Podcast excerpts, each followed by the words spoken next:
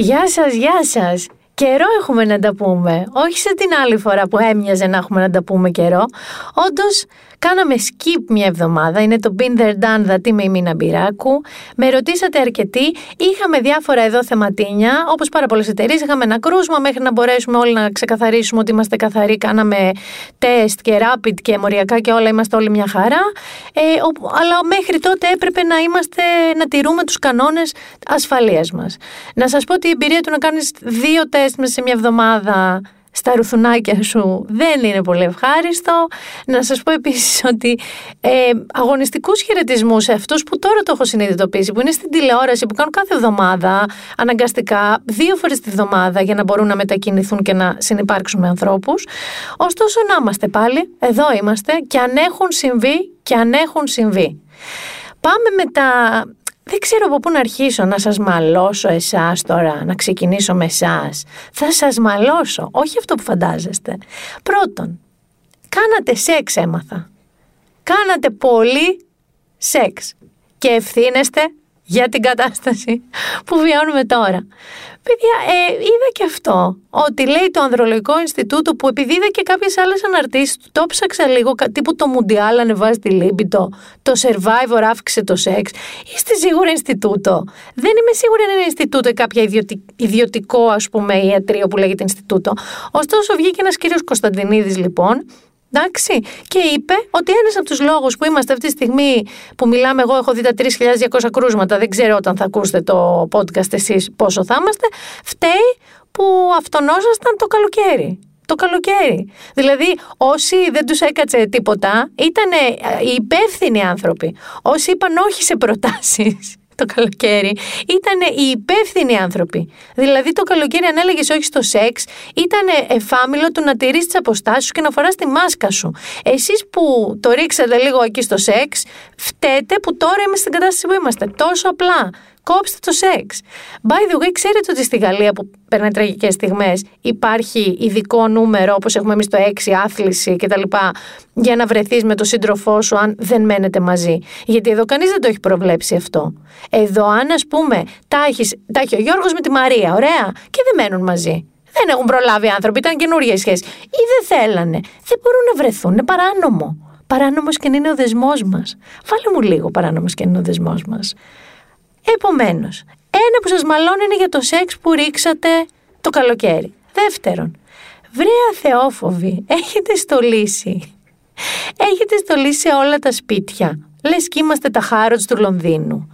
Θα μου πεις κλεισμένοι μέσα, με παιδιά, με μωρά παιδιά επίσης, τα μικρά παιδιά του δημοτικού, γιατί και αυτά είναι πια στο σπίτι. Και τι να κάνουμε; Εκεί βάζουμε λαμπιόνια, το μπαμπά, το αγγελάκι πάνω, γυρλάντε, δώρα. Μη σου πω θα φέρουν και Αγιο Βασίλειο από τον Νοέμβριο. Εντάξει, σας καταλαβαίνω και δεν σας καταλαβαίνω. Είμαι ένας άνθρωπος ο οποίος δεν στολίζει ούτε τα Χριστούγεννα. Ούτε. Δηλαδή, κουτσά στραβά πέρσι, βάλαμε ένα ξύλινο καραβάκι να είμαι από αυτούς στη βεράντα με κάτι φώτα. Διότι, θα σας πω, η επίσημη δικαιολογία μου που εγώ δεν στολίζω ποτέ είναι τέσσερις γάτες. Όσοι έχετε στο και μισή γάτα, ξέρετε ότι ένα δέντρο με μπιρμπιλάκια πάνω και τα λοιπά και μία γάτα είναι πάρα πάρα πολύ λάθος συνδυασμός σε ένα σπίτι. Ο πραγματικός λόγος, βέβαια, δεν είναι τέσσερις μου γάτες, κάπως θα το διαφύλατα το δέντρο, είναι ότι βαριάμε τραγικά. Ωστόσο, έχετε ήδη αρχίσει στο Instagram διαγωνισμούς και στις εκπομπές είδα στις τηλεοπτικές, ήδη δίνουν βραβεία για το καλύτερο δέντρο. Πιστεύω ότι στην Ελλάδα τουλάχιστον 15 και 20 Νοεμβρίου δεν έχει ξαναγίνει αυτό. Ποτέ. Το άλλο όμως που με ανησυχεί είναι ότι έχετε μπει σε χριστουγεννιάτικο κλίμα και ως προς τα γλυκά γιατί οι φούρνοι σας ψηλιάστηκαν και να τα μελομακάρονα και κουραμπιέδες από τώρα και το νέο banana bread της, του προηγούμενου lockdown είναι πανετόνε, μελομακάρονα, γλυκάκια, χριστουγεννιάτικα να είχαμε να λέγαμε. Τι θα κάνουμε τα Χριστούγεννα να τα κάνετε όλα από τώρα; Ή νομίζετε ότι θα κάνουμε ας πούμε Χριστούγεννα σε μαγαζιά; Δεν ξέρω. Λέγω τώρα. Γιατί, ακούστε τώρα να δείτε, Ε, το podcast αυτό ηχογραφείται Πέμπτη. Εχθές είχα ένα επικό σκοτσέζικο ντους. Δηλαδή, το πρωί είδα που λέγανε το σχέδιο άρσης του lockdown, που λέγανε ότι πρώτα θα ανοίξουν τα σχολεία, αλλά μιλάγανε για το 1η Δεκεμβρίου, όπως μας είχαν πει. Ότι πρώτα θα ανοίξουν τα σχολεία, μετά θα ανοίξουν σιγά σιγά τα καταστήματα, μετά τα εμπορικά κέντρα, μετά η εστίαση, τα εστιατόρια και θα το δούνε για τα μπαρ μέχρι τα Χριστούγεννα. Και λέω κάτι πάει καλά. Και έρχεται το βράδυ κεραμίδα 300, 400 διασωληνωμένοι, 60 νεκροί και λέω που πάρει καραμίτρο. Λένε ωστόσο ότι αυτό θα, θα δούμε μια αρνητική ας πούμε καμπύλη προς τα κάτω από την ερχόμενη εβδομάδα. Εδώ είμαστε μακάρι, μακάρι. Ωστόσο, αν λέω αν, αν δεν έχουμε ανοίξει τα πάντα και δεν κάνουμε Χριστούγεννα, αλλά κοιτιόμαστε από ένα Zoom και να βοσβήνουμε τους ε, διακόπτες όταν αλλάξει ο χρόνος. Αν, αν ξεκινήσετε βρε από τώρα, μέχρι τότε θα έχει ρημάξει και το δέντρο και η διάθεση και τα πάντα. Να μείνουμε όμως στο σκοτσέζικο ντου. Γιατί το λέω τώρα αυτό, θα πάμε στο καλό κομμάτι. Το οποίο όμως καλό κομμάτι έχει και μια κακή πλευρά, όπως πάντα. Έχουμε σχεδόν εμβόλιο. Και όχι εμβόλιο, εμβόλια.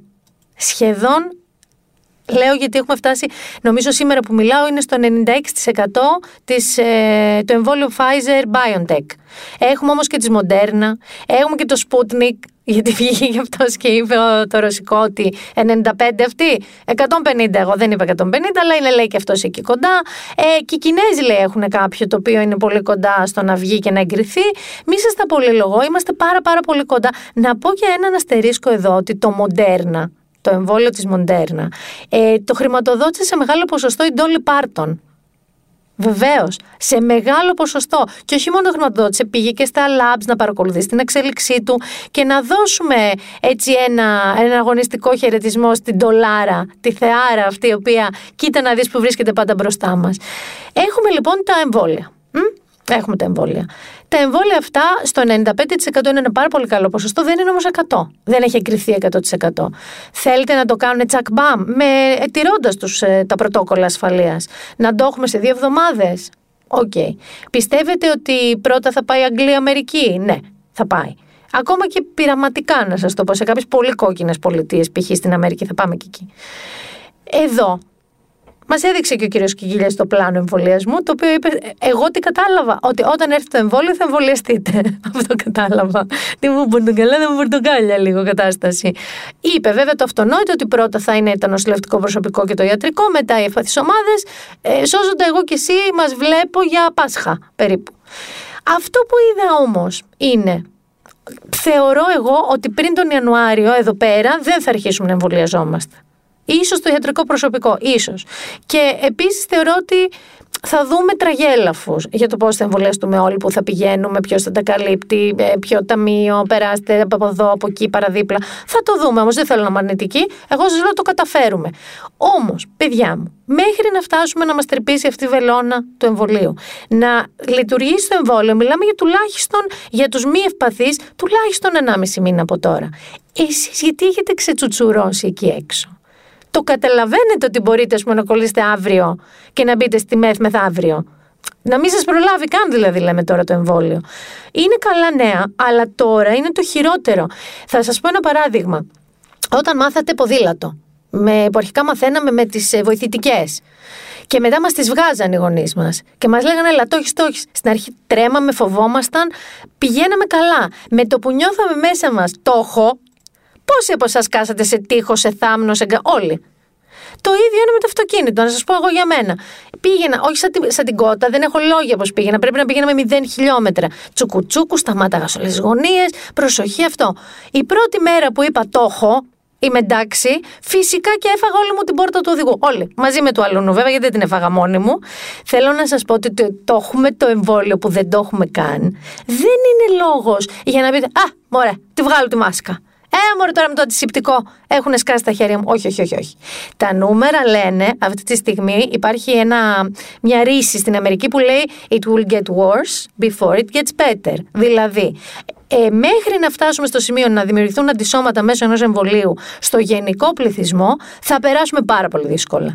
Και πρέπει να είμαστε πενταπλά προσεκτικοί, γιατί πλέον είναι πάρα πολύ επιθετικός ο κορονοϊός. Και έρχομαι σε δύο πράγματα τα οποία, παιδιά, και εγώ ήμουν που δεν είχα την προηγούμενη εβδομάδα podcast, ε. Δύο. Το ένα είναι, αφορά ζωάκια. Ω, δεν εννοώ. Δε- δεν είναι εκκλησιαστικά. Εννοώ άλλα κανονικά. Θα πω για τα μίνκ. Θα πω για τα μίνκ. Πρώτον, δεν ήξερα εγώ ότι έχουμε τόσες μονάδες εδώ πέρα μίνκ. Φάρμες εκτροφής μίνκ ζωακίων. Που by the way, παιδιά, είναι μίνκ. Δεν είναι ούτε μίνγκ, αυτή είναι Κινέζη αυτοκρατορική δυναστεία, ούτε μίγ, αυτά δεν είναι τα, τα, τα, τα ροσκά, τα ρωσικά δεν είναι. Ωραία, τέλος πάντων, μίνκ είναι τα ζωάκια. Νικάπα, νικάπα. Αυτά λοιπόν τα ζωάκια που έχουμε εμείς εδώ, τα οποία θανατώθηκαν σοριδών και στη Δανία, διότι παρου- παρουσίασαν τρελές μεταλλάξεις του ιού που μεταδιδόντουσαν στον άνθρωπο. Ε, λίγο θέλω να σταθούμε σε κάτι. Πότε θα σταματήσετε να έχετε φάρμες με μίνκ για να φοράει καμιά ξυπασμένη το τομάρι τους, που χρειάζονται 60-30 ζώα ανάλογα με το μέγεθος του παλτό να θανατωθούν και να γδαρθούν. Ούτως ή άλλως θα θανατωνόντουσαν αυτά τα ζώα. Αυτό είναι το κακό. Το κακό δεν είναι ότι τσίμπησαν τον ιό και τον μετάλλαξαν. Το πρόβλημα είναι ότι υπάρχουν φάρμες μίνκ. Δηλαδή κάπου για όνομα. Δεν μπορώ να δεχτώ ότι εκεί έξω υπάρχει τώρα που μιλάμε μια κοπέλα 30 χρονών, 40 χρονών που ονειρεύεται να πάρει ένα παλτό μίνκ και βιζόν. Για όνομα του Θεού και της Παναγίας. Είμαι έξαλλη. Έξαλλη ήτανε όμως, να σας θυμίσω, και οι παπάδες. Θέλω να σταθούμε λίγο στην Εκκλησία. Θέλω να σταθούμε λίγο στην Εκκλησία, διότι η Εκκλησία να σας θυμίσω ότι ήταν ε, βασική πηγή αρνητών μάσκας. Ε, ότι ελάτε στην Εκκλησία, βγάλτε τις μάσκες. Μιγκ, καλά το είπα. Εγώ είχα δίκιο. Ε, εντάξει. Αρνητές λοιπόν της μάσκας ε, και μην τις φοράτε και δεν κολλάει η θεία κοινωνία. Κυρία Λινού μου, by the way, γιατί; Σας είχα πολύ ψηλά. Τι εννοείται, η κυρία Λινού, η λοιμοξιολόγο, είπε ότι δεν έχει αποδειχθεί ότι κολλάει ο κορονοϊός με το κουταλάκι της ε, θείας κοινωνίας. Έχει αποδειχτεί ότι δεν κολλάει. Δηλαδή, όταν μιλάμε για έναν ιό που πρέπει να φοράμε τη μάσκα για τα σαλάκια που πετιούνται όταν μιλάμε, το σάλιο στο κουτάλι της κοινωνίας δεν. Δηλαδή, όχι. Τέλος πάντων, εντάξει, με απογοητεύεις το, πλέον. το λέω εγώ, όχι ότι σας νοιάζει, αλλά εγώ το είπα. Και θέλω λοιπόν να σταθούμε στο ότι έχουμε Αμβρόσιος, Νοσόν, ο οποίος και νοσόν και έφυγε από το νοσοκομείο, γιατί δεν θέλει να μείνει ο Αμβρόσιος. Σημερινό που σπαρταράει Ερώνυμος στον Ευαγγελισμό με κορονοϊό. Και εντάξει, επειδή διάβασα και λίγο κριτικές ότι ενώ έχει 37 και αυτά, γιατί τον βάλανε σε μεθ που τη χρειάζεται ο Κοσμάκης, δεν τον βάλανε σε μεθ. Υπάρχει ένας όροφος στον Ευαγγελισμό, στον ένα το νομίζω, που τον έχουν αφιερώσει σαν να λέμε σε προστάδιο μεθ. Δηλαδή κάποιοι άνθρωποι που μπορεί να είναι υποψήφοι να κυλήσουν και τους έχουν σε πολύ παρακολούθηση. Δεν είναι όμως μεθ. Εκεί λοιπόν τον έχουν τον Ιερώνυμο, ο οποίος Ιερώνυμος το Σάββατο που μας πέρασε, είδε τον κύριο Κυριάκο Μητσοτάκη. Έχουμε πρόβλημα. Ο κορονοϊός επεκτείνεται, θα πεθάνουμε όλοι. Άκουσα βέβαια για να με δίκαιη ότι έκανε τεστ και ταξίδεψε τη Δευτέρα. Μακάρι δεν είναι προς Θεού, αλλά θέλω να σας πω αυτό. Είδαμε και τον, μην το πω και λάθος, περιμένετε, το Μητροπολίτη Λαγκαδά που πέθανε ο άνθρωπος, εκοιμήθη, όλοι οι άλλοι πεθαίνουμε, εκοιμούνται αυτοί, κοιμούνται, εκοιμήθη. Και δεν, έχει να, δεν θα πω κάτι για τον άνθρωπο, θα πω κάτι όμως για αυτόν τον ε, παπά, που ενώ ένας άνθρωπος πέθανε από πανδημία και σε άλλα κράτη δεν διανοούνται να ανοίξουν τα φέρετρα των ανθρώπων που είχαν κορονοϊό και πέθαναν από αυτούς. Εδώ τα ανοίγουμε. Βάλανε ένα παιδάκι, την είδατε αυτή την εικόνα, που κρατούσε ένας παπάς ένα παιδάκι και φίλησε τον νεκρό από κορονοϊό Μητροπολίτη Λαγκαδά. Αυτό Πώς μας φαίνεται, δηλαδή, επειδή ως Ορθόδοξοι Χριστιανοί Έλληνες, πολλοί μιλάνε για το φανατισμό και την παράνοια του Ισλάμ, που τα παιδάκια από μικρά τα γαλουχεί με ένα χι τρόπο. Θέλω λίγο να μου πείτε τι ακριβώς δείχνει αυτή η εικόνα. Ένας παπάς που κρατάει ένα παιδάκι τριών χρονών να είναι να φιλήσει τον νεκρό Μητροπολίτη, τον νεκρό από κορονοϊό Μητροπολίτη. Αυτά έχουμε σχετικά με τον κορονοϊό. Ε, η Αμερική περνάει τραγικές στιγμές. Συγγνώμη που γελάω, δεν γελάω προφανώς για το πάνω από 250.000 νεκρούς, τους ε, νεκρούς. Μιλάω για τον Τραμπ. Το ξέρετε ότι είναι ακόμα στο νεκρό, στο νεκρό οίκο. Στο λευκό οίκο. Και τουιτάρει. Ακόμα. Ακόμα. Δεν δέχεται. Όχι, όχι, όχι, δεν δέχεται, παιδιά. Δηλαδή ε, θα τον βγάλουν κανονικά. Ε, είναι τύπου ε, δεν φεύγω, δεν φεύγω, δεν φεύγω, δεν φεύγω. Ε, έχει δεθεί σε κάποιο καλοριφέρ εκεί του Λευκού Οίκου και τουιτάρει σαν μανιακός. Και μάλιστα διάβασα και μία έρευνα, αν δεν κάνω λάθος, στο New York Times, μπορεί να ήταν και Washington Post, που είχε πάρει τα tweets του, τα οποία tweets του, του τελευταίου δεκαημέρου, αν δεν κάνω λάθος, ή εβδομάδας, μην σας πω ψέματα, τα οποία δείχνανε βάσει ενός ψυχιάτρου μία σταθερή αποκλίνους, ας πούμε, κατάσταση, που όλο και χειροτερεύει. Ε, εντάξει, δεν είναι ότι ήταν και τελείως τα σωστά του πριν, αλλά πιστεύω ότι και εγώ τώρα ότι είχε απογίνει. Εν τω μεταξύ, τι γίνεται; Λίγο πριν του πούν, κυρία, περάστε έξω. Δηλαδή, security, φώναξε το security να βγάλει τον κύριο έξω. Αυτός τι κάνει; Απολύει υπουργούς, διορίζει καινούριους, απολύει υπεύθυνους ασφαλείας Αμερικής, διορίζει καινούριους. Κάνει τα δικά του. Θα κάνει και Χριστούγεννα η Μελάνια που τα σχένεται, δεν θέλει να στολίσει. Είχε βγει σε μια κρυφή συνομιλία. Ε, με το καλό να πω, δεν ξέρω, ακόμα δεν τελειώνει αυτή η ιστορία. Νομίζω ξαναμετράνε στην Τζόρτζια. Νομίζω τον άλλο μήνα θα έχουμε αλλάξει, πώς να σας πω, σήμα αρχής σε podcast και θα μιλάμε ακόμα για τον Τραμπ στο Λευκό Οίκο. Κάτι ακόμα που ήθελα να σας πω είναι για τον, ε, δεν ξέρω, έχει αρχίσει η κακοκαιρία. Ο, ο μέγα ο εμποδιστής δεν ξέρω, νομίζω ήταν εδώ να έρθει σήμερα. Έχει κάτι σύννεφα, δεν έχει κάτι ψυχάλες. Εγώ θέλω λίγο να σταθούμε στο όνομα όμως, παιδιά μου, του Ωμέγα, του εμποδιστή. Τι έγινε, τελειώσανε τα γράμματα, αρχίσαμε τους προσδιορισμούς. Δηλαδή, τι εννοώ; Ξέρουμε όλοι ότι οι κακοκαιρίες ξεκινάνε και τις ονομάζουν. Η ονοματοδοσία των κακοκαιριών γίνεται από το άλλο μέχρι το μέγα. Και κυρίως με αρχαιοελληνικά ονόματα της ελληνικής μυθολογίας και ούτω καθεξής. Της ελληνικής ιστορίας. Και προφανώς τελειώσαμε, γιατί φτάσαμε στον Ωμέγα τον εμποδιστή. Και πραγματικά γέλασα τόσο πολύ εκείνη τη μέρα στο Twitter που ακούστηκε το όνομα. Τι όντως είναι σαν ράπερ, τράπερ. Ποχθόνιος, γιατί ποχθόνιος δεν είναι αρκετά τρομακτική, ας πούμε, ε, κακοκαιρία. Επίσης, γιατί να μην πούμε και ξένους, ας πούμε, στο Β να πούμε Voldemort; Δεν είναι τρομακτικό, είναι. Να σας πω όμως ότι δεν είναι τόσο εύκολη υπόθεση. Μου θυμίζει, παίζατε ονομαζόφυτο πράγμα. Το λάτρευα. Και να σας πω ακόμα και τώρα, μα κάποιος μου πει να παίξουμε, είναι από τα αγαπημένα μου παιχνίδια. Δεν έχετε υπάρξει σε κάτι γράμματα κουλά, τύπου ύψιλον. Ξέρω εγώ και να πρέπει να βρεις επάγγελμα και να λες η αλά. Και να σου λέω, δεν είναι ρε. Όχι, ρε είναι, σαν τουιτσά. Εγώ ε, επέμενα, έχω τσακωθεί επικά γιατί δεν μου ερχόταν ποτέ από θήτα. Θηρίο έλεγα ζώο. Θηρίο. Δεν είναι ζώο το θηρίο. Είναι ζώο το θηρίο. Ε, μου θυμίζει ένα τέτοιο κουλό παιχνίδι που κάθονται και λένε Επειδή δεν έχουμε όνομα όμως, ο Μέγα τον Ορίο να τον έχουμε πει. Τι θα πούμε. Θα πεις Ωμέγα και θα τον πεις εμποδιστή. Ακούστε μία ιδέα τώρα. Υπάρχει μια πολύ γνωστή εταιρεία βερνικιών, την ξέρετε όλες οι κοπέλες, ήταν από τις πρώτες που χρησιμοποιούσαμε, η οποία ένας από τους λόγους που μας κέρδισε πέραν της τεράστιας γκάμας χρωμάτων που είχε ήταν τα ονόματα. Τα ονόματα του κάθε βερνικιού ήταν ευφυή, ιδιοφυή. Ε, η κυρία λοιπόν που έβγαζε αυτά τα ονόματα, τώρα σας μιλάω για πάνω από 300 κωδικούς και να βρεις 300 πανέξυπνα λογοπαίγνια ονόματα είναι πανδύσκολο. Η κυρία αυτή στην Αμερική είναι περιζήτητη όλη η αγορά η ανταγωνιστική τη κάνει προτάσει με τρελά λεφτά και δεν πάει γιατί έχει αράξει εκεί. Αυτό που λέω εγώ στο Υπουργείο είναι τόσε και τόσε γραφικέ ειδικότητε και θέσει έχετε. Έναν ο οποίος να είναι υπεύθυνο ονοματοδοσία κακοκαιριών και να πάτε να πάρετε έναν ταλαντούχο copywriter από μια διαφημιστική που βγάζει σλόγκαν αυτά, να βρει ο άνθρωπο μια καλή δουλειά, γιατί πιστεύετε ότι θα τελειώσουν οι κακοκαιρίες ή θα λέμε ΑΒ ή τα Β, R2D2, πώς θα τους λέμε μετά. Προτείνω λοιπόν ή να βγάζετε ένα ωραίο γκάλωπ σε ένα site του Υπουργείου και να διαλέγετε το καλύτερο, ή να βρείτε έναν άνθρωπο να σας ετοιμάσει μια λίστα με 30 Πόσε κακοκαιρίε θα έχουμε από εδώ και πέρα, ή 48, δύο αλφάβητα, και να πορευτείτε με αυτό. Και μια και μένω σε έτσι σε concept marketing και concept διαφήμισης, θέλω να σας πω και κάτι το οποίο είναι κάτι, ένας τρόπος που μπορούμε να βοηθήσουμε την εστίαση. Είναι μία μη κερδος, ένας μη κερδοσκοπικός οργανισμός, το οποίο λέγεται Save One Seat. Κρατήστε μου δηλαδή μία θέση.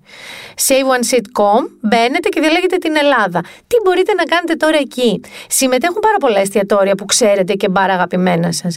Μπορείτε να αγοράσετε voucher, μία έτσι δωροεπιταγή να την πω, στηρίζοντας με αυτόν τον τρόπο το μαγαζί από το οποίο το αγοράζετε και όταν με το καλό το μαγαζί αυτό ανοίξει, μπορείτε εσείς να πάτε με τη δωρεοπιταγή που έχετε αγοράσει. Έχετε αγοράσει το ποτό σας βασικά. Έχετε προαγοράσει το ποτό σας. Για να μπορούν αυτοί οι άνθρωποι τώρα που είναι κλειστοί να μπορούν να πληρώσουν υπαλλήλους τους, τα ανίκια τους, τους προμηθευτές τους. Είναι μια εταιρεία που δεν, οι εταιρείες εστίασης δεν κλείνουν την πόρτα και τελείωσαν τα έξοδα. Τα έξοδα τρέχουν full, έτσι. Όπως σε πάρα πολλούς ανθρώπους. Αν λοιπόν θέλετε να τους βοηθήσετε με κάποιο τέτοιο τρόπο και να προπληρώσετε το ποτό που θα πιείτε όταν με το καλό ανοίξουν, λέγεται saveoneseat.com. Αυτή είναι μία μου πρόταση. Θα σας πω και μια άλλη πρόταση, λίγο ανατρεπτική. Γιατί γελάτε μαζί του και εγώ διαφωνώ κάθετα και μου ήρθε από το Save One Seat. Αν από το seat αλλάξετε κάτι, θα σας πάω στο Θανάση Ευθυμιάδη. Μην κάνεις έτσι. Μην κάνεις έτσι. Ο Θανάσης Ευθυμιάδης λοιπόν ο γνωστός ηθοποιός, τον οποίο όλοι ξέρουμε και αγαπάμε από τον Dolce Vita, που έκανε το ερωτικό αντικείμενο του πόθου της ε, Άννα Παναγιοτοπούλου, αν δεν κάνω λάθος, σωστά. Ο Θανάσης Ευθυμιάδης ε, πλέον εδώ και καιρό ζει μια ζωή γιόγκικη να το πω διαφορετικά. Όντως ασχολείται με τη γιόκα, με το διαλογισμό, κοντά στη φύση, ε, με τη γυναίκα του, με τα παιδιά του. Επειδή λοιπόν αυτά που λένε, ας θα το πω, είναι λίγο ανορθόδοξα και κυρίως ο τρόπος που τα δείχνει στο Instagram είναι λίγο ανορθόδοξος. Είναι έχει γίνει αντικείμενο χλεβασμού και κοροϊδίας και memes και αυτό. Δικαίως, γιατί δίνει την τροφή του άνθρωπος σε μια κοινωνία που είναι στημένη διαφορετικά. Το τελευταίο τι ήταν γι' αυτό και σας είπα για το SIT. Ε, ο σωστός τρόπος για να κάνετε το νούμερο 2 σας, δεν μπορώ να το πω πιο ευγενικά από αυτό. Υπάρχει το νούμερο 1 στην τουαλέτα που πάμε και το νούμερο 2 το ψηλό και το μη ψηλό. Δεν θα το πάω πιο περιγραφικά. Ο Θανάσης Ευθυμιάδης λοιπόν έδειξε σε μία φωτογραφία του στο Instagram, αυτό είναι το τελευταίο που έχει ανεβάσει, ε, πώς πρέπει να κάθεσαι για να μην έχεις δυσκολιότητα. Να το πω αλλιώς. Γιατί με τη σύγχρονη ζωή, με το άγχος, με τα φαγητά που τρώμε, έχουμε δυσκολιότητα. Και σας δείχνει πώς να μην έχετε. Σε ένα άλλο βίντεο είχε δείξει πώς να καθαρίζετε όλο το ηγμόριο, αλλά δεν το έδειξε όπως θα το έδειχνα εγώ και εσύ, δείχνοντας αυτό το λέγεται neti pot, ένα σαν λιχναράκι που περνάει νερό από το ένα ρουθούνι στο άλλο.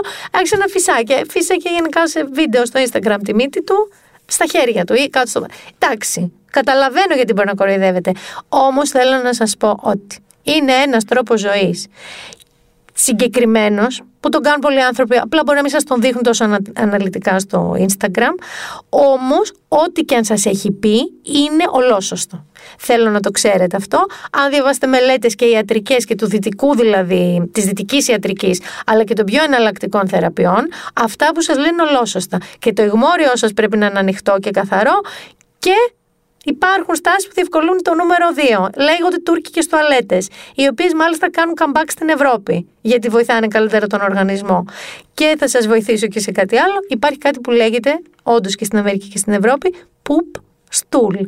Δηλαδή, ένας σκαμπουδάκι που έχουν στο μπάνιο για να κάθονται και μετά να πατάνε εκεί να σηκώνετε λίγο τα πόδια, να μιμήσετε το Θανάση Ευθυμιάδη, τον οποίο κοροϊδεύετε και εγώ διαφωνώ, γιατί αν μη τι άλλο έχει βρει το νόημα της ζωής του. Είναι μες στη φύση, ζει έτσι. Έτσι θέλει, έτσι ζει. Αλλή σε μένα και σε σένα που μέσα στον καναπέ σαν ανάποδο σίγμα, να μην πω σαν ανάποδο κάτι άλλο και τρώμε γαριδάκια και βλέπουμε Netflix. Και δεν θα σας αφήσω στο τέλος την pop πρόταση, να ξέρετε, θα σας την πω τώρα, γιατί μετά απλώς θα υποδεχτώ τον καλεσμένο μου. Εντάξει, εντάξει. Λοιπόν, νούμερο ένα πρόταση.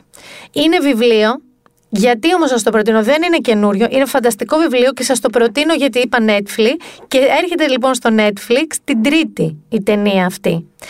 Είναι το τραγούδι του Χιλμπίλι από τις εκδόσεις Δώμα, το βιβλίο, υπέροχο βιβλίο και πολύ ωραία μεταφρασμένο, πολύ βασικό αυτό. Θα σας διαβάσω ένα μικρό intro του λέει «Ήμουν ένα από αυτά τα παιδιά με το δυσίωνο μέλλον», το λέει ο συγγραφέας έτσι. «Παραλίγο να παρατήσω το Λύκειο, παραλίγο να παραδοθώ κι εγώ σε εκείνη τη βαθιά οργή και πίκρα που έχει καταλάβει τους πάντες γύρω μου. Σήμερα οι άνθρωποι με βλέπουν με την ωραία μου δουλειά και τα λαμπερά μου πτυχία και φαντάζομαι πως είμαι κάποιο είδους ή κάποιο είδους ιδιοφία. Ότι μονάχα ένας εξαιρετικά πρικισμένος άνθρωπος θα μπορούσε να φτάσει εδώ που έφτασα εγώ. Είναι πολύ πετυχημένος οικονομικός στην Αμερική ο συγκεκριμένος άνθρωπος. Με κάθε σεβασμό προς τους ανθρώπους αυτούς, πιστεύω ότι η θεωρία αυτή είναι μια βλακεία και μισή. Όποια ταλέντα και να έχω, βρέθηκα ένα μόλις βήμα πριν από τον κρεμό, ως ότου μερικοί άνθρωποι μέσω σαν χάρη στην αγάπη τους.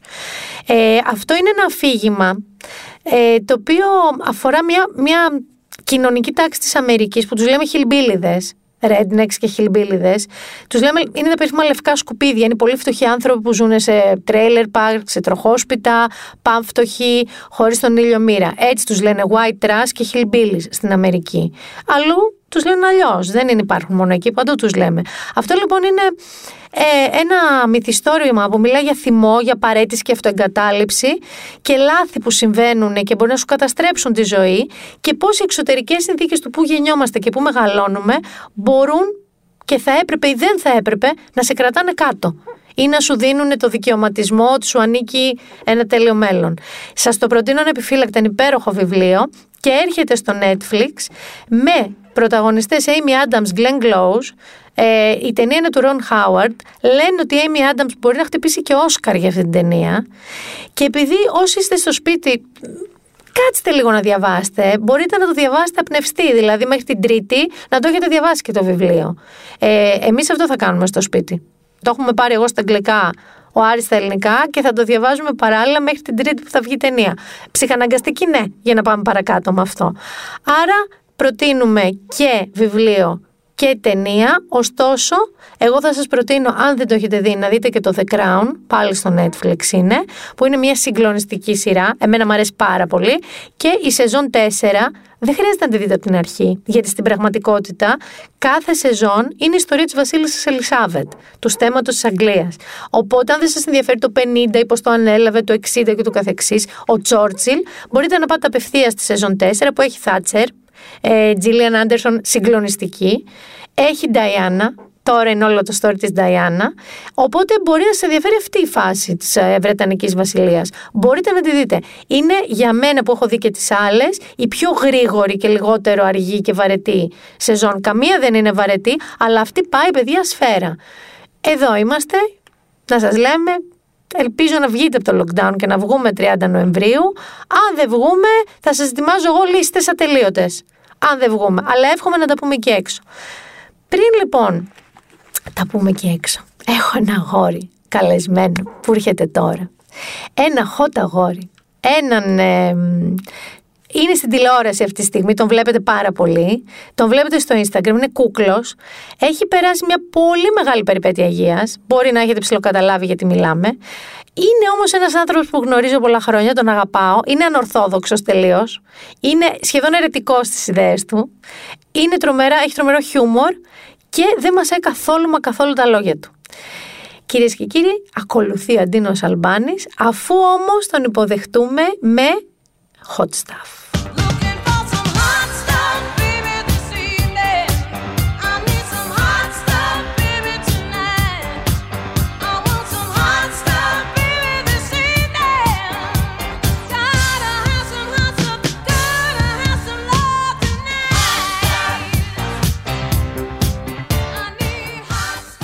Αν και το μεγαλύτερο μέρος της συνέντευξης που θα ακολουθήσει έχει ήδη γίνει και είναι επικός ακατάλληλο, θα έπρεπε αυτό να βγει, ας πάμε στην κανονική συνέντευξή μας με τον αγαπημένο μου Αντίνο Αλμπάνη, Γεια σου Μίνα Μπυράκου. Τι κάνεις; Είμαι πολύ καλά και είμαι πολύ χαρούμενος που σε συναντώ μετά από 800 χρόνια που έχουμε να βρεθούμε. Εντάξει, όμως ακολουθιόμαστε, παρακολουθιόμαστε. Ναι, μόνο, αλλά τώρα τι είναι και αυτό τώρα, ζωή είναι αυτό. Κάποτε πηγαίναμε σε ένα μπαρ, βρισκόμασταν, πήραμε ένα ποτό. Τυχαία, τυχαία, αλλά βρισκόμασταν, κοιταζόμασταν. Αυτό το κομμάτι της πρώτερης συζήτησης μπορώ να το πω ότι ήσουν η μία και μόνη αιτία που πριν, δεν ξέρω, είχαμε δραχμή υποστηρίζεις, δεν το πιστεύω. Βγήκα από το σπίτι μου και πήγα θέατρο που σε είχα καμαρώσει. Ναι στο κουρδιστό πορτοκάλι. Ναι. Για να ναι, καταλάβεις. Ναι, και τώρα εκτίθεσαι γιατί μαθαίνει ο κόσμος ότι δεν είσαι άνθρωπος των γραμμάτων και των τεχνών. Δεν πηγαίνεις να δεις θέατρα, δεν πηγαίνεις να δεις παραστάσεις. Είμαι. Δεν σε απασχολούν αυτά. Μα απασχολούν και σας στηρίζω και πάρα πολύ. Μόνο τα τακούνια, τα ρίμελ και οι βαφέ μαλλιών. Συγγνώμη, πόσο χρονώνει, ποια ρίμελ, τι λες; Δεν ξέρω, έτσι μου τα μάθει η γιαγιά μου. Δεν μου λες κάτι. Δεν μου λες κάτι. ε, ναι. Έχεις έρθει εδώ να κάνουμε μια συνέντευξη. Ναι, και σε μαστιγώνω αλήπητα. Με μαστιγώνεις, εντάξει. Και εγώ έχω στεναχωρηθεί που δεν σε έχω δει πολύ καιρό, αλλά δεν κάνω έτσι. Όμως έχεις έρθει χωρίς να έχεις ιδιαίτερη ζωή. Δεν ξέρω τι θα πούμε. Η, η λέξη ιδιαίτερη είναι πολύ επίοικης. Δεν έχω ζωή τελεία, μήνα μου. Άρα δεν έχει νόημα να σε ρωτήσω τι έχει αλλάξει για σένα στην καραντίνα. Δεν έχει κανένα απολύτως νόημα. Ε, κοίταξε, μπορώ να σου πω συγκριτικά με την προηγούμενη καραντίνα τι έχει αλλάξει. Αυτό, αυτό ήθελα να σου πω. Αυτό έχει ένα ενδιαφέρον γιατί στην προηγούμενη καραντίνα μάτωσα εγώ με τον εαυτό μου. Μάτωσα. Ε, τώρα, επειδή μας έχει δοθεί η άδεια να μπορούμε να συνεχίζουμε τα τηλεοπτικά γυρίσματα, ε, έχω λίγο επαφή με τον εξωκόσμο, οπότε δεν είναι αυτός ο εγκλισμός της προηγούμενης φοράς. Η προηγούμενη, η οποία ήταν για όλους μας, εντάξει, ήταν πιο τρομακτικό γιατί δεν ξέραμε τι συμβαίνει και έξω. Ζούσαμε το Contagion την ταινία κανονικά.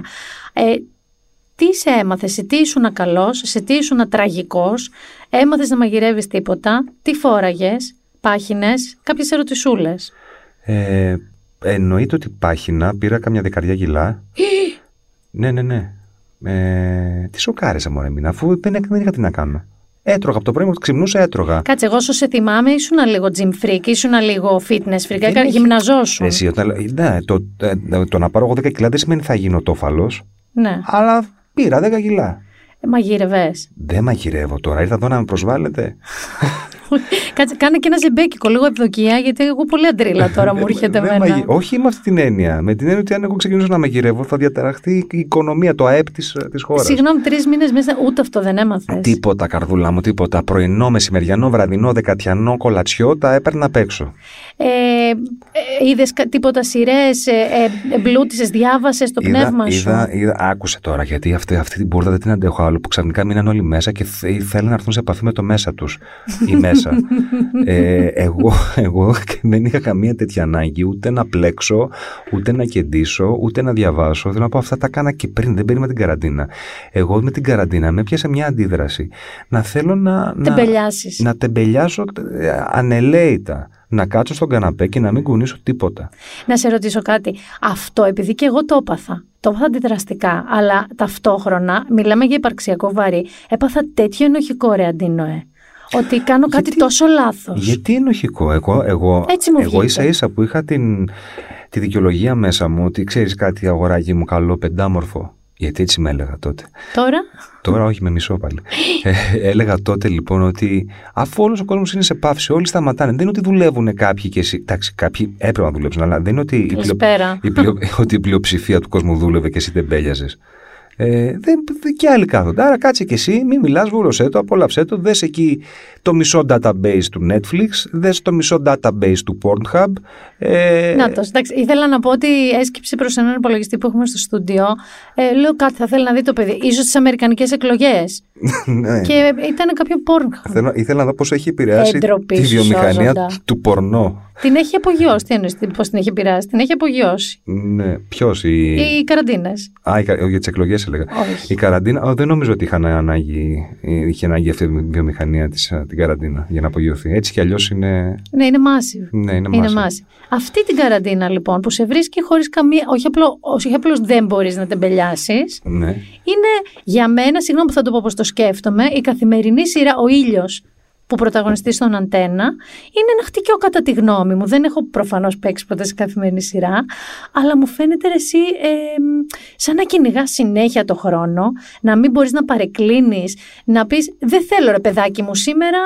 Εμείς στη δουλειά μας καμιά φορά λέμε Δεν θέλω σήμερα. Εσύ δεν μπορείς να το πεις αυτό. Γιατί είστε χαριτομενούλια, κακομαθημενάκια, γι' αυτό. Του σκάσε τώρα, άκου τώρα. Μια καθημερινή σειρά και είμαστε εμείς κακομαθημένοι. Γιατί δεν είναι η καθημερινή σειρά. Πες ότι δεν είχα την καθημερινή σειρά. Πες ότι έπαιζα σε μια παράσταση. Εντάξει. Ναι.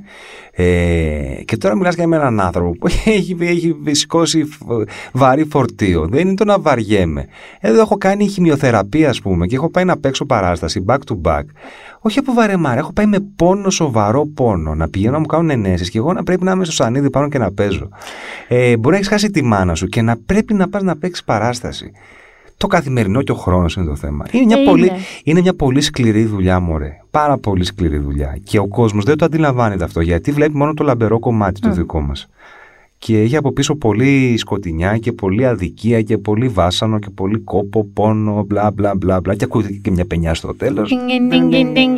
Να σε πω όμως κάτι. Τώρα ας πούμε που είστε σε μια καθημερινή σειρά με τα παιδιά που παίζεις, που έχεις πολύ συχνά σκηνές όπως είναι η Ντόρα; Ναι. Η Ντόρα είναι η γυναίκα σου στη Η σειρά; Ντόρα είναι Μακρυγιάννη. Η Ντόρα Μακρυγιάννη. Που μου αρέσετε πάρα πολύ. Έχετε πολύ καλή χημία και στο Instagram. Θέλω να σου το πω αυτό. Οκ, Μ' αρέσετε οκ. πάρα πολύ μαζί. Ε, Ναι, θε- θέλω, θέλω να σου κάνω μια μικρή παρένθεση εδώ πέρα. Ε, είναι κάτι που αστείευονται με αυτό στο Hollywood οι ηθοποιοί, οι συνάδελφοί μου. οι ναι, Hollywoodiανοί φυσικά, φυσικά. ηθοποιοί, Ναι, ναι, ναι. Που Αντίνα. λένε, ξέρεις, α, μ, σε αυτή την ταινία δεν είχαμε καλή χημεία, μωρέ. Εμείς στην άλλη είχαμε καλή χημεία. Και λένε, ναι, η, η Meryl Streep, γιατί έχει με όλους καλή χημεία; Ναι, ναι, ναι. Γιατί είναι ε, publicity, αλλά εσείς νομίζω. δεν είναι θέμα χημίας, μωρέ. Εντάξει, Περνάτε είναι, ωραία. βοηθάει, βοηθάει πολύ το να ταιριάζει με τον άλλον. Και η Ντόρα είναι μια ημίτρελη. Ντορούλα Αυτό μου, έχω δει. Σ' αγαπώ πολύ. είναι μια ημίτρελη, η οποία ενώ είναι μια πολύ εντυπωσιακή γυναίκα, Ναι, δεν μπαίνει στα σοβαρά τον εαυτό της και δεν έχει μπει σε κάποιο καλούπι ε, Πρέπει βρε μια και γυναικάρας. είπες Hollywood, πρέπει να πουλήσετε λίγο ε, και καλά backstage αληθινό ειδήλιο. Με την το Ε, έλα βέβαια. μωρέ τώρα το 2020 να κάνω. Α, να ότι κάνουμε νομίζεις εσύ τέτοια, ότι δεν μωρέ. τζιμπάνε από αυτά. Έλα μωρέ τώρα. Δεν ξέρω, εγώ χαζομάρες. διέκρινα μια σπίθα. Όχι, παιδιά, καμίζει. δεν βγάζω ψάρια εγώ τέτοια. Ωραία. Ωστόσο, με όλα αυτά τα ζόρια που τραβάτε, Ναι. Είτε λέγεται χημειοθεραπεία, είτε λέγεται απώλεια, χωρισμός. Μπορεί να είναι χίλια Το πράγματα οτιδήποτε, ζόρια. οτιδήποτε, οτιδήποτε. Οικονομικά ζόρια. Εκάστοτε θείασος ή γκρουπ ηθοποιών που παίζετε, για ένα μεγάλο διάστημα είναι, ας πούμε, η οικογένειά σου. Βέβαια. Είναι ο πιο κοντά, οι άνθρωποι που βλέπεις συνέχεια πιο συχνά από όλους. Βέβαια, βέβαια. είναι αυτά τα παλιακά που ήταν λίγο ίντριγκες, λίγο μαρκίζες, λίγο ίγκος, με, μεγάλα και τεράστια. Είναι στη δική σου γενιά ηθοποιών που είναι πάνω κάτω η ίδια ηλικία, η πιο καινούρια γενιά ηθοποιών. Είστε πιο δεμένοι; Ή υπάρχουν ακόμα αυτά τα λίγο πισόπλατα, λίγο ιντριγκούλες. Προσπαθώ να καταλάβω κατά πόσο όλα αυτά είναι αλήθεια και να καταλάβει και ο κόσμος. Γιατί πιστεύουν ότι από μπροστά όλα καλά και από πίσω βγαίνουν μαχαίρια και είναι βρώμικος αυτός ο κόσμος και τέτοια. Και θέλω λίγο πραγματικά έχεις δουλέψει σε πάρα πολλές παραγωγές και τηλεόραση. Εσένα η δική σου εμπειρία από το χώρο πώς είναι; Δεν ξέρω. Ρε παιδί μου, έχεις φίλους. Δεν έχω εμπειρία. Κρατάς Ε, επαφές μετά από τη δουλειά που τελειώνεις με κάποιους. Έχεις... Τυχαίνει, τυχαίνει, τυχαίνει. Απλώς συνήθως ο, ο χρόνος σε απομακρύνει γιατί σε πάει η δουλειά έτσι. Ισχύει αυτό που λες ότι είμαστε οικογένεια. Όπως σε κάθε οικογένεια θα υπάρχουν και προστριβές, θα υπάρχουν και, υπάρχουν και συγκρούσεις και εντάσεις κλπ, κλπ. Αλλά αυτά είναι δικά μας ενδοοικογενειακά ζητήματα, τα οποία καλούμε, καλούμε να τα λύσουμε μόνοι μας. Οκ. Τώρα, αυτό με το, με το ego που λες, εγώ δεν έχω ζήσει την προηγούμενη ή την προ-προηγούμενη γενιά που υπάρχουν σαν αστικοί μύθοι και φτάνουν στα αυτιά μας διάφορα. Οπότε δεν ξέρω αν και τότε ίσχυαν ή απλώς είναι πραγματάκια τα Σωστό. οποία σέρνονται μέχρι σήμερα γιατί εξυπηρετούν κάποιους άλλους σκοπούς. Ε, αυτό που μπορώ να σου πω με σιγουριά είναι ότι η δική μου γενιά. Ε, Πόσο χρόνο είσαι; Είμαι 37. Η δική μου λοιπόν γενιά ε, και η πιο μεγάλη γενιά από εμένα δεν έχει στάρ με την έννοια δεν έχει ανθρώπους να πληρώνονται ως στάρ.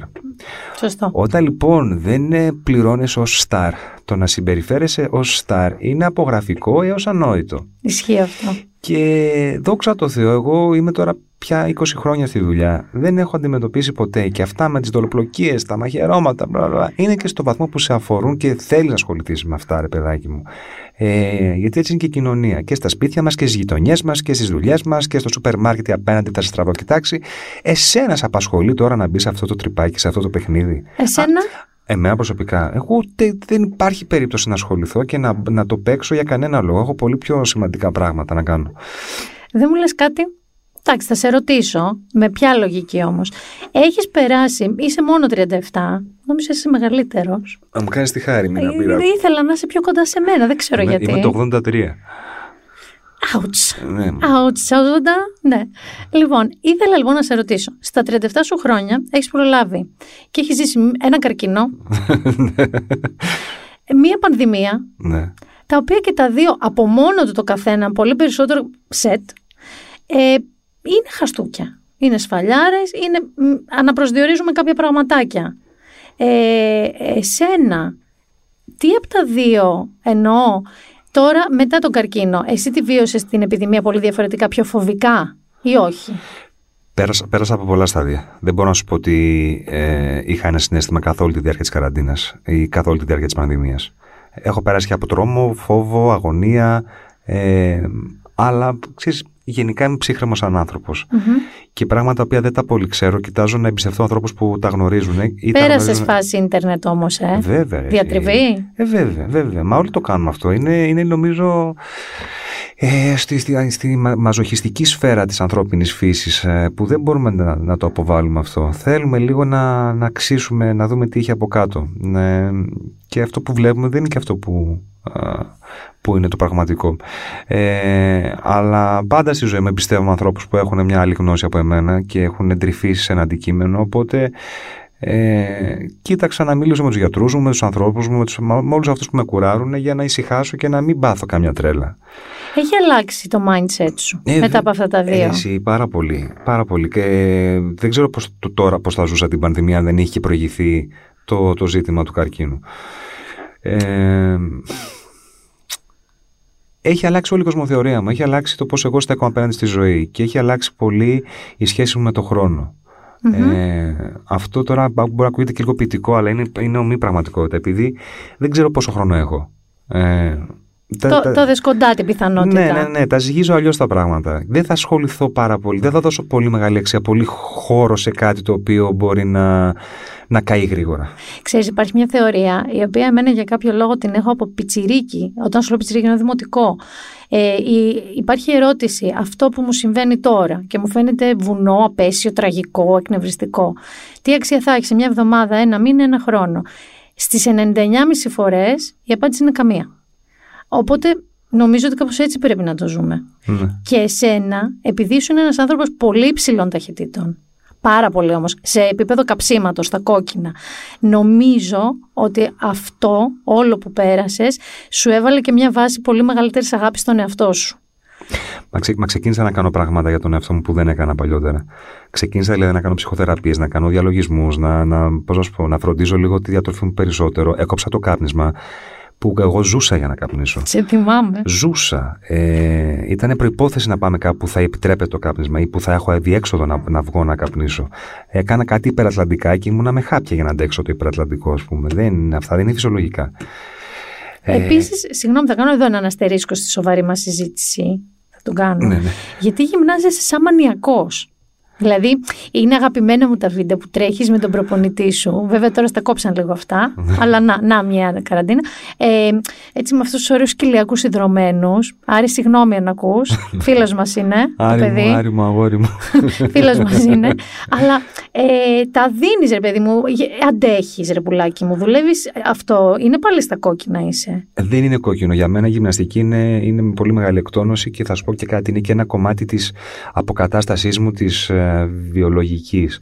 Επειδή ακόμα είμαι, πώς σας πω, ο οργανισμός μου έχει ακόμα πολλές τοξίνες μέσα από τις αγωγές και από τα φάρμακα και από τις θεραπείες που... Πότε σταμάτησες; Τις χημειοθεραπείες τις σταμάτησα πέρυσι τον ε, Ιούνιο. Ε, αλλά έκτοτε κάνω διάφορες θεραπείουλες, διάφορες αγωγές, διάφορα μικροπραγματάκια. Θα να πω, εξακολουθώ και βάζω χημεία στον οργανισμό μου έχει ανάγκη το σώμα μου να, να τα αποβάλει αυτά τα πράγματα και επειδή ε, αν κάτι με κράτησε πολύ στα πόδια μου την περίοδο των χημειοθεραπείων, που ήταν μια δύσκολη περίοδος, ήταν το γεγονός ότι τότε, και τότε γυμναζόμουν. Ναι, δηλαδή, βοηθάει, βοηθάει πάρα πολύ η γυμναστική στο να μην καταπέσει ο οργανισμός και να σε κρατήσει δυνατό. Οπότε αυτό πάντα έχει, για μένα έχει, έχει γράψει μες, στο, μες στον οργανισμό μου με τέτοιο τρόπο που είναι ε, ζωτική σημασία στο να γυμναστώ.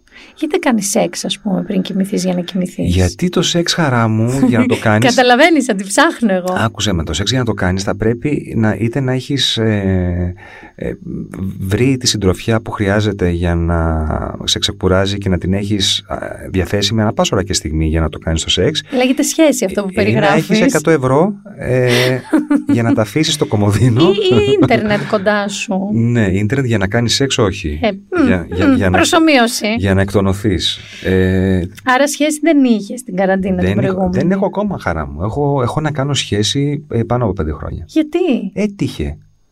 Έτυχε, ξέρω εγώ. Μάλλον δεν ήταν προτεραιότητά μου. Δεν ξέρω. Να σου πω κάτι. Πιστεύω ότι επίσης έχει την Blue. Φαντάζομαι το ξέρετε όλοι. Ε, έχει ένα καταπληκτικό σκυλί. Η οποία είναι εντάξει, είναι πιο στάρα από σένα, sorry κιόλας. Το Πολύ κορίτσι μεγαλύτερη μου. στάρα από Το σένα, το κορίτσι κορίτσι μου. σου. Ε, η οποία απορροφά μεγάλη τρυφερότητα. Το βλέπω κι εγώ από τα ζώα μου. Δηλαδή, σου καλύπτει ένα μεγάλο κομμάτι αγάπης και τρυφερότητας ένα ζώο που έχεις τόσο κοντά σου. Και εσύ επίσης είσαι πραγματικά πολύ άσχολος. Δεν πιστεύεις όμως, θα βάλω χέρι στη μέση σαν μάνα, ότι λίγο ρε παιδάκι μου πρέπει να δεις και τη Κατώ- στροφικότητα. 100% και όχι απλά το πιστεύω. Έχω, έχω ανοίξει όλες μου τις αντένες, όλα μου τα παράθυρα, όλες μου τις πόρτες Μπράβο. και η ενέργεια μου είναι στραμμένη προς αυτή την κατεύθυνση. Δεν αλλά, βοηθάει το lockdown. αλλά και το lockdown δεν βοηθάει, Δεν βοηθάει. και γενικά είναι από τα πράγματα τα οποία δεν πατάς ένα κουμπάκι και σου συμβαίνουν. Όχι.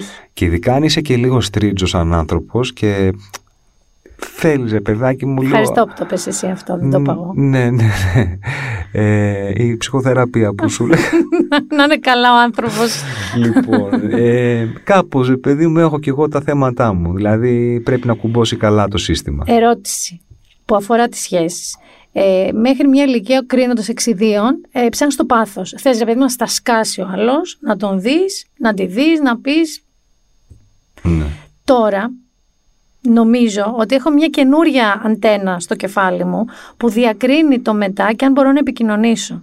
Το οποίο είναι πολύ πιο βασικό αν θα πεθάνω βλέποντας τον άλλον και τα μάτια και τους κυλέκου και δεν ξέρω εγώ τι.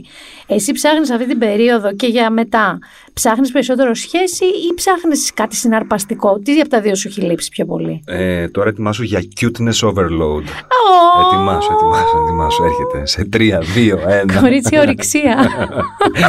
Εγώ αυτή τη στιγμή πολύ περισσότερο θα, θα μου δώσει χαρά το να πλαγιάσω ένα κρεβάτι αγκαλιά και να κοιμηθώ παρά να είμαι καβάλα στάρματα και να τεινάζω το λάσο μέχρι τις 6 το πρωί. Να σου πω κάτι. Έχει έναν τρόπο να τα λέει αυτά. Μου θυμίζει το Θόδωρο και το Δίκανο. το Φωτόπουλο. Που είχε μια καραμπίνα και έλεγε την, την κουνάς, την κουνάς στην καραντίνα, την καραμπίνα στο πυροβολή.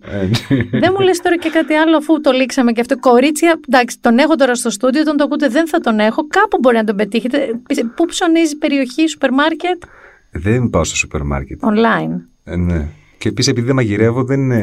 Δηλαδή παραγγέλνω τρεις φορές το χρόνο. Τι να γίνουν delivery τα κορίτσια να έρχονται; Τι να κάνουνε; Υπά, call girls λέγονται αυτά. Τα Δεν delivery. εννοώ delivery, εννοώ αντί είναι να σου φέρουν καρμπονάρα, ας πούμε. Ε, Ερώτηση. Τώρα σοβαρή. ναι. Ε, να γυρίσω λίγο στην ψυχοθεραπεία και στην αυτογνωσία. Διάβασα κάτι πάρα πολύ αστείο. Πήγα να σου το πω πολύ σοβαρά, αλλά μου προέκυψε ψάχνοντας κάτι πάρα πολύ αστείο που μπορεί να μην το ξέρεις. Ναι. Ήσουν προ-καρκίνου αγνωστικιστής. ναι. Α πούμε, για να καταλάβετε, δεν πίστευες σε κάποια θρησκεία περσέ, σε κάποιο θεό. Δεν, όχι, δεν πίστευα. Δεν- Είχες ε, μία. Ο γνωστοκισμό έχει να κάνει με το ότι δεν γνωρίζω. Δηλαδή αυτό το οποίο μου παρουσιάζεται αυτή τη στιγμή σαν ε, πιθανότητα δεν με καλύπτει. Αυτό. Μετά είπες ότι βρήκες την πίστη σου. Χρειαζόσουν μάλλον να σκεφτείς μια ανώτερη δύναμη να κουμπίσεις. Ναι. Πολύ κατανοητό. Ναι, ναι. Το ότι το Εκκλησία Online σε έχει βάλει, το ξέρεις. Ε, το έχει πάρει το μάτι μου το Εκκλησία Online. να Γιατί; είναι καλά οι άνθρωποι. Γιατί ψάχνοντας έγραφε βρήκε την πίστη. Ο Αντίνος να, να Λουβάνης. είναι καλά οι άνθρωποι. Πες μου λίγο γι' αυτό τώρα, πέρα από την πλάκα. Απλά ήθελα να σου πω για το Εκκλησία Online. Ε, τι θες να σου πω γι' αυτό; ε, έχεις πιστεύεις στη- στο Θεό, στη θρησκεία, στην ανάγκη ανώτερου όντως; Είναι φιλοσοφικό, είναι θρησκευτικό; Τι είναι αυτό που ανακάλυψες; Θα σου πω, δεν ανακάλυψα ούτε την περίτιδα ούτε το.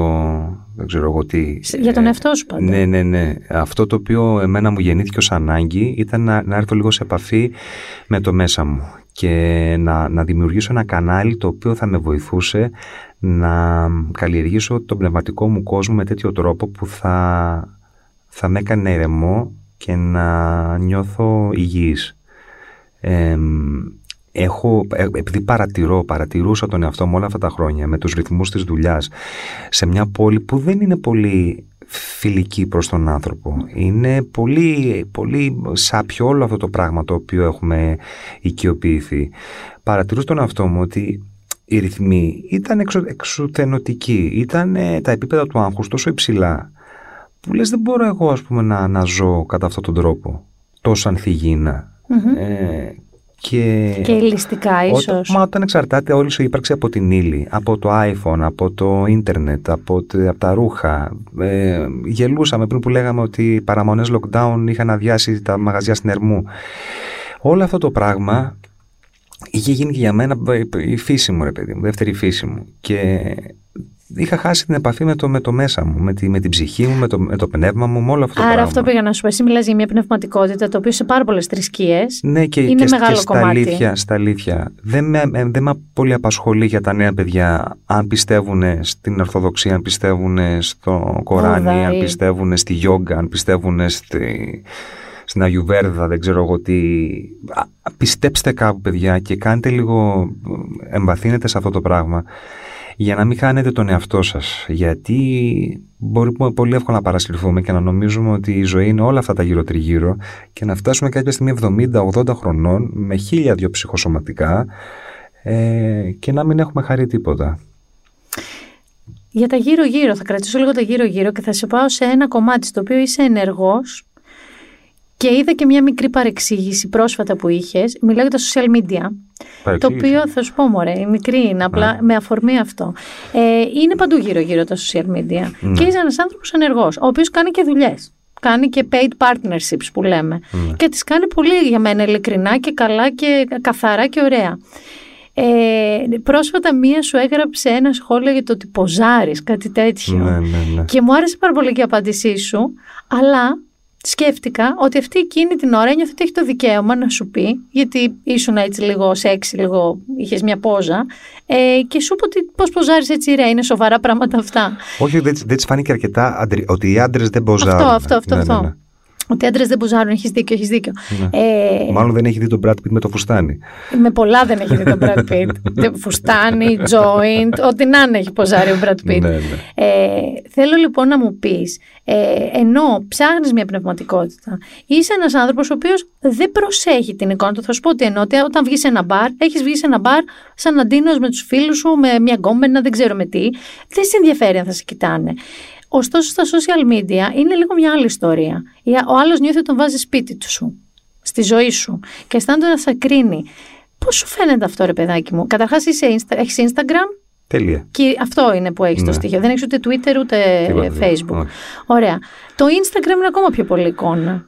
Το σκέφτεσαι καθόλου να το κλείσεις, αισθάνεσαι καμιά φορά ότι σε έχει κουράσει; Πάρα πολύ, πάρα πολύ, πάρα πολύ. Και όχι μόνο με έχει κουράσει, ε, μου έχει δημιουργήσει και απέχθεια σε πολλές ε, στιγμές. Ε, ε, θα είμαι απόλυτος ειλικρινής μαζί σου. Αν δεν είχα εμπορικές συνεργασίες αυτή τη στιγμή, δεν θα είχα Instagram. Μμμ. Θα το είχα κλείσει. Μμμ. Ε, γιατί πέρα από, το, πέρα από το ότι ε, παρασύρωμαι και εγώ και χάνω και εγώ τα, τον εαυτό μου μέσα σε αυτή τη διαδικασία, ε, χάνω και την εκτίμηση που έχω σε ανθρώπους άλλους. Οπότε προ- θα προτιμούσα να μην βλέπω Και να μην ξέρεις. και να μην ξέρω παρά να τα αντικρίζω και να τα κρίνω. Αισθάνομαι ότι θα ήσουν πολύ καλύτερος και ελεύθερος. Εμένα το αγαπημένο μου είναι το Twitter. Ε, είναι λόγος εκεί. Δεν... Ξέρεις κάτι, εγώ, εγώ ε, και αν θυμάσαι στο Twitter είχαμε γνωριστεί. Είχα Και το- είναι και οι φίλοι σου Ισμήνη, οι φίλοι μας Ναι, ναι, Ισμήνη, ναι, να ναι. του πούμε ένα γεια. Γεια σου Ισμηνούλα. Εγώ ε, με το Twitter είχα πολύ καλές σχέσεις. Ο λόγος που έκλεισα το Twitter ήταν γιατί το Twitter είχε το εξής κακό. Σε έφερνε σε επαφή με ειδήσεις που δεν είχες επιλέξει. Και αυτό το αποφεύγω σαν το διάολο το λιβάνι. Δηλαδή δεν θέλω, θέλω να περιχαρακώνω πάρα πολύ την, την πηγή της πληροφορίας. Όντως. Ναι, δεν θέλω να, να γεμίσω σκληρός μου με πράγματα τα οποία δεν με αφορούν. Και στο, και στο Twitter, ενώ έμπαινες για, για πλάκα ή για να κάνεις ένα σχόλιο ή να μιλήσεις με κάποιον άνθρωπο, αυτομάτως μάθαινες και 10 νέα τα οποία ήταν sideways νέα, τα οποία στα αλήθεια δεν σε αφορούσαν, δεν σε ενδιέφεραν. Και με αυτά τα 10 νέα πήγαιναν και άλλες 100 απόψεις. Και από τις 100 απόψεις, Αυτό άλλες χίλιες εμένα- απόψεις των απόψεων. Αυτό εμένα με μπερδεύει, είναι ένας θόρυβος στο κεφάλι μου. Εμένα όλο αυτό είναι θόρυβος. Ναι. Και σκέψω ότι ε, έχω, δια- έχω να διαβάσω τα, τα νέα, να δω τηλεόραση, να δω ειδήσεις πάνω από ένα μήνα. Ξέρεις, ωστόσο, φαντάζομαι γενικά από πού μαθαίνεις τι συμβαίνει. Κοίταξε να δεις, ξέρω πολύ καλά ότι αν κάτι είναι τόσο huge σαν νέο, θα φτάσει στα αυτιά μου. Θα βρει τον τρόπο, θα βρει το μονοπάτι του και θα, φτάσει, θα φτάσει η πληροφορία στα αυτιά Αλήθεια μου. είναι αυτό. Ε, αν κάτι είναι χαζο, χαζομαρίτσα, για ποιο λόγο εγώ να, να πληροφορηθώ ότι χαζομαρίτσα, γιατί να απασχολήσω τον εγκεφαλό μου με κάτι το οποίο δεν με αφορά στα αλήθεια. Ξέρεις ότι όντως λέει ότι οι άνθρωποι πλέον γερνάει το μυαλό μας, οι καινούργιοι άνθρωποι, οι νέοι άνθρωποι, δυσανάλογα με το σώμα μας, ότι η ιατρική έχει βρει τον τρόπο να σώζει το σώμα μας, να το συντηρεί, να το διατηρήσει σε καλή κατάσταση, αλλά κάνουμε κάκι στη δουλειά εμείς με το μυαλό μας. Το Ισχύει, καίμε. Ισχύει. Το ΚΕΜΕ. Μια και λέμε το ΚΕΜΕ. Τι κάνεις για να... Πέραν τώρα από αυτά, δηλαδή πέραν της γυμναστικής και τα λοιπά. Ε, τι είναι κάτι που έχεις δει τελευταία και σου έχει αρέσει πάρα πολύ και έχεις διαβάσει και σου έχει αρέσει πάρα πολύ; Γιατί πάντα, να ξέρεις, ο καλεσμένος κάνει μια τέτοια πρόταση με όλη την ευθύνη των, των λόγων του, σαν ε, πρόταση σε αυτούς που ακούνε. Τι έχω δει, τι έχω διαβάσει; Ή έχεις ακούσει και μουσική. Μουσική δεν μας έχει πει κανείς. Ε; Κάτι που να σου έχει αρέσει πάρα πολύ. Ε, κοίτα, δεις τώρα. Τι έχω δει, τι έχω διαβάσει. Κάτι ρε παιδάκι μου που σου άρεσε. Κοίταξε, δεν θα μπω στη διαδικασία serial και Netflix και όλο αυτό γιατί είναι, είναι πολύ γραφικό. Όλοι, όλοι πια τα βλέπουν όλα, όλοι τα ξέρουν όλα, όλοι τα έχουν προτείνει όλα. Δεν τα ξέρουν, όλοι τους αρέσει να τους προτείνουμε κάτι. Είναι, είναι μια, μια. Ωραία, να σου προτείνω μια φανταστική καινούργια σειρά στο Netflix που έχει να κάνει με το, με το σκάκι. Άντε, άντε πάλι, τον προλάβανε. Ε, με προλάβανε. Ναι, είναι όντως, ε. Ακόμα ε, δεν την έχω δει εγώ. Αυτή είναι μια πάρα πολύ ενδιαφέρουσα σειρά. Γιατί είναι ενδιαφέρουσα πρωταγωνίστρια. Ναι. Είναι φανταστική αυτή. Ναι, ναι, ναι. Είναι εξαιρετική, κάνει εξαιρετική ερμηνεία και έχει και, και, το, και το σενάριο είναι πάρα πολύ ωραίο. Ε, από εκεί και πέρα μουσικά η αλήθεια είναι ότι έχω καιρό να ακούσω κάτι και να με ε, ταρακουνήσει. Ε, κάτι ποπάκια χαριτωμένα έχουν σκάσει το τελευταίο καιρό που λίγο μου ανεβάζουν τη διάθεση. Κάτι Harry Styles, κάτι τέτοια. Μ' αρέσει πολύ αυτό σε μένα. Ναι, εγώ δεν τον ήξερα. Τώρα τον ανακάλυψα με τον Golden. Το στυλ τους αρέσει. Ναι, ναι. Θα τα φόραγες. Όχι, ρε, δεν μπορώ να τα υποστηρίξω. Γιατί; Γιατί δεν είμαι ο Harry Styles. Ούτε ο Justin Timberlake. Καλά είσαι ντυμένος τώρα που σε κοιτάω. Ε, δεν έχει να κάνει με το καλά κακά. έχει να... Το στυλ είναι άλλο πράγμα. Δεν έχει να κάνει ούτε με το σωματότυπο, ούτε με τα κιλά, ούτε με το. Όχι, όχι, όχι. Έχει να κάνει όντως με το τι μπορείς και τι δεν μπορείς να υποστηρίξεις. Ναι, ναι, ναι. Δεν μπορώ. Εγώ είμαι πολύ basic στα... στο στυλ. Κλείνω εδώ ρωτώντας σε κάτι το οποίο θέλω να να μου πεις, όλες έχουν ερωτήσει τι σκέφτηκες την πρώτη φορά που σου είπαν έχεις καρκίνο. Ναι. Θέλω να μου πεις τι σκέφτηκες την πρώτη φορά που σου είπαν ότι οι εξετάσεις σου είναι καθαρές. Η πρώτη πρώτη σκέψη, εκτός από την ανακούφιση, ήταν θα προλάβω, άρα να κάνω τι; Ε, δεν πάει έτσι μόνο μήνα μου, δεν πάει έτσι. Γιατί όταν, όταν σου έρχεται η, η καθαρή, η, η, η, πολύ καθαρή εξέταση, Αυτό. λες, ε, ας είναι και στο επόμενο τρίμηνο καθαρές εξετάσεις. Εγώ λέω για όταν είσαι out of the woods σχετικά. Όταν πια ξέρεις, δεν είναι ότι περιμένεις πάλι τρίμηνο, τρίμηνο. Την πρώτη που σου υπάρχει, δεν υπάρχει ένα milestone ναι, ναι, ναι, που σου ναι. λένε ότι από εδώ και πέρα αραιώνουν λίγο και εξετάσεις Εγώ σου. ακόμα δεν έχω φτάσει εκεί. Ναι. Δεν έχω φτάσει ακόμα εκεί. Πότε θα φτάσεις; Εκεί θα φτάσω το, το επόμενο καλοκαίρι. Και όταν θα φτάσεις, προσπαθώ να σκεφτώ ένα πράγμα που θα ήθελες να οραματιστείς στον εαυτό σου. Όχι απαραίτητα σε πολύ μεγάλη ηλικία. Όχι στα 90 σαν το Σον Κόνερι Ναι. στις Μπαχάμες στον Έλα, ύπνο μην, σου. α, μην, μην το συ- θα σου πω, θα σου πω, θέλω κάποια στιγμή να μπορώ να έχω κάποια χρήματα στην άκρη, Ό- όχι κάτι πάλαβο, αλλά να μπορώ να έχω τόσα χρήματα για να κάνω ένα εξάμεινο off από τη δουλειά, να έχω την πολυτέλεια να μην δουλέψω 6 μήνες και να φύγω να πάω στο Buenos Aires. Μόνο 6 μήνες Buenos Aires; Ναι, Γιατί εκεί; Δεν ξέρω γιατί. στα έχεις σκάσει; Δεν ξέρω γιατί. Νιώθω ότι έχω ένα connection με αυτή την πόλη που δεν ξέρω γιατί. Και το πολύ πολύ ενδιαφέρον είναι ότι και ο πατέρας μου που ταξιδεύει πάρα πολύ πα- παλιά ε, και έχει μείνει στην Αργεντινή και στον Buenos Aires και έχει εγκλωβιστεί κιόλας με πραξικόπημα εκεί πέρα. Ε, είχε, ένιωθε το ίδιο πράγμα με μένα. Το έχετε ψάξει καθόλου για Όχι, αναλογικά. το μόνο που μου είπε περίεργο είναι πρόσεξε μου λέει αν πας μπορεί να βρεις κανένα αδερφάκι εκεί πέρα. Εντάξει, α, μόνο μπορεί- αυτό. Αν δεις μπορεί κανένα σου μοιάζει μην παραξενευτείς. δεν, με, δεν με χαλάει καθόλου. ε, Δηλαδή μου κολλάει για Buenos Aires. Ε, Σκέψου να πάω και να, να είναι η Βίκη Χατζηβασιλείου η Αργεντινέζα να μου έχει πάμε πακέτο όμως. Πώς να το λένε τον αδερφό σου; Αδερφό θα έχεις να δεις εκεί. Χωσέ, ξέρω εγώ. Πώς- ε, Αρμάδο. Σου το εύχομαι πάρα πάρα πολύ. Ε, μου- σκέφτομαι τώρα ότι παρα- ε, βλέπω μια σειρά στο Amazon Prime, όχι, στο Apple TV τη βλέπω, που είναι ο Γιώργο Μαγκρέγκορ με τον κολλητό του και έχουν πάρει δύο μηχανές, το ξεκίνησαν το 2004 και κάνανε πρώτα μία διαδρομή από το Λονδίνο, περάσαν Σιβηρίες, Μογγολίες, Αλάσκες, Νέα Υόρκη.